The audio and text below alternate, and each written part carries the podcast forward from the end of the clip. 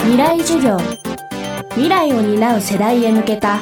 ラジオの中の公開講義。今週の講師はライターの深笛義成です。未来事業。今週は2022年に考える連合赤軍というテーマでお送りします。未来授業。この番組は暮らしをもっと楽しく快適に川口義賢がお送りします日本中を騒然とさせた連合赤軍の浅間山荘事件。事件から50年経った今年今週の講師深笛義成さんは総括リンチ事件の真相逮捕者17人死者12人の実像とその後の人生を元連合赤軍メンバーに取材。2022年の連合赤軍。50年後に語られたそれぞれの真実という本にまとめました。その過程で深笛さんは連合赤軍から逃げたメンバーにも取材をしています。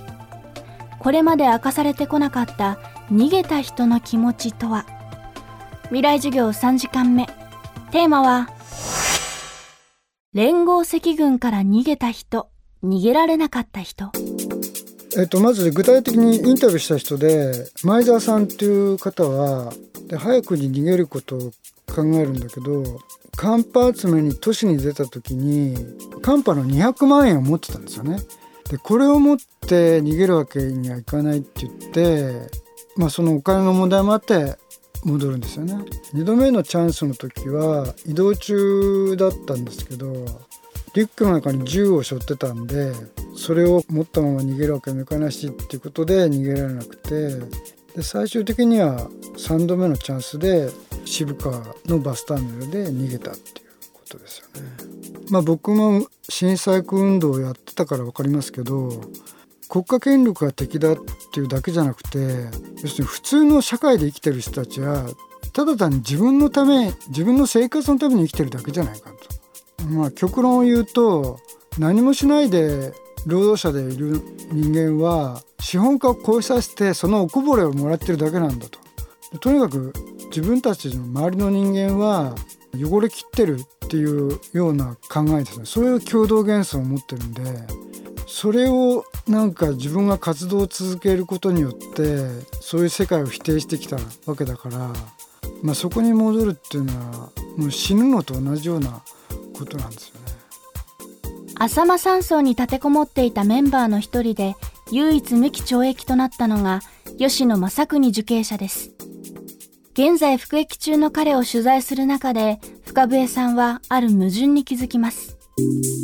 吉野正邦さんって人がいて連合主義のナンバーセブンぐらいの人ですね。でこの人は事実上の妻であった金子道夫さん吉野さんの娘さんを身ごもっていた女性を総括で殺すっていう立場になっちゃってた人ででこの人は連合赤軍になる前の革命左派時代の2人の殺人にも関わっていて犯した罪は大きいんですけど、まあ、無期懲役という判決で今千葉刑務所で服役しています。まあ、この人は確かにものすごい罪を犯した浅間山荘まで行ってますから浅間山荘での2人の警官の死それと人質との交代を申し出てきた民間人の死に対して彼が撃ったわけじゃないですけどまあ完全に共犯っていう関係になるんでものすごい罪を負ってることは確かですけども今千葉刑務所の中で彼はあの人格者だって言われてるんですよね。で本当に立派に構成されてて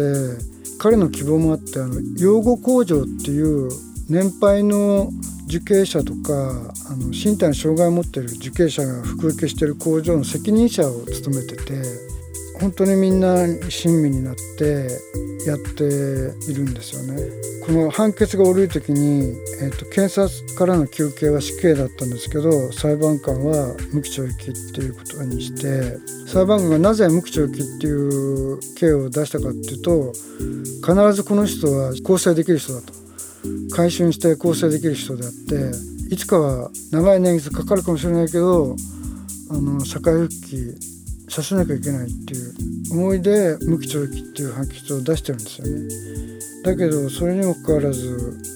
いまだに千葉刑務所に入れられてるっていうことで、まあ、これいろんなことを考えちゃいますよね。だこの連合赤軍という中で考えても一方で坂口博っていう人は死刑だけど執行はされないわけなんですよね。死刑囚っていうのは死刑の執行そのもののみが罰なんでそれ以外の罰は課せられないんですよね。ということはあのまあ客観的に具体的に言えば禁錮刑と同じですけど法的に見たら何の刑も課せられてないっていうことになるわけなんですよね。死刑っていうのはあの共犯の場合同じ日に執行するっていうのが慣例化してるっていうことと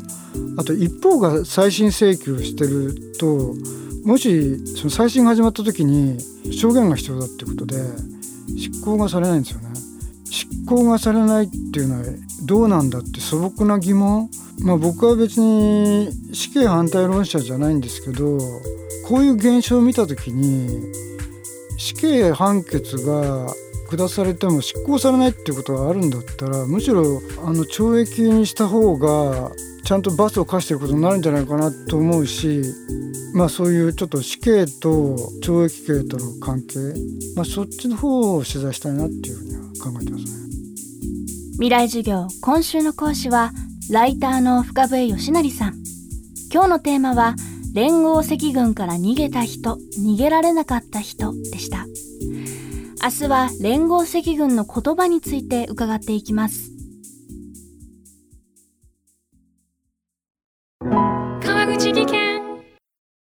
階段での転落大きな怪我につながるので怖いですよね。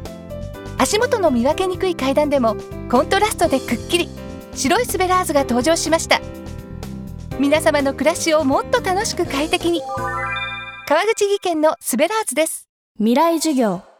この番組は暮らしをもっと楽しく快適に川口技研がお送りしました。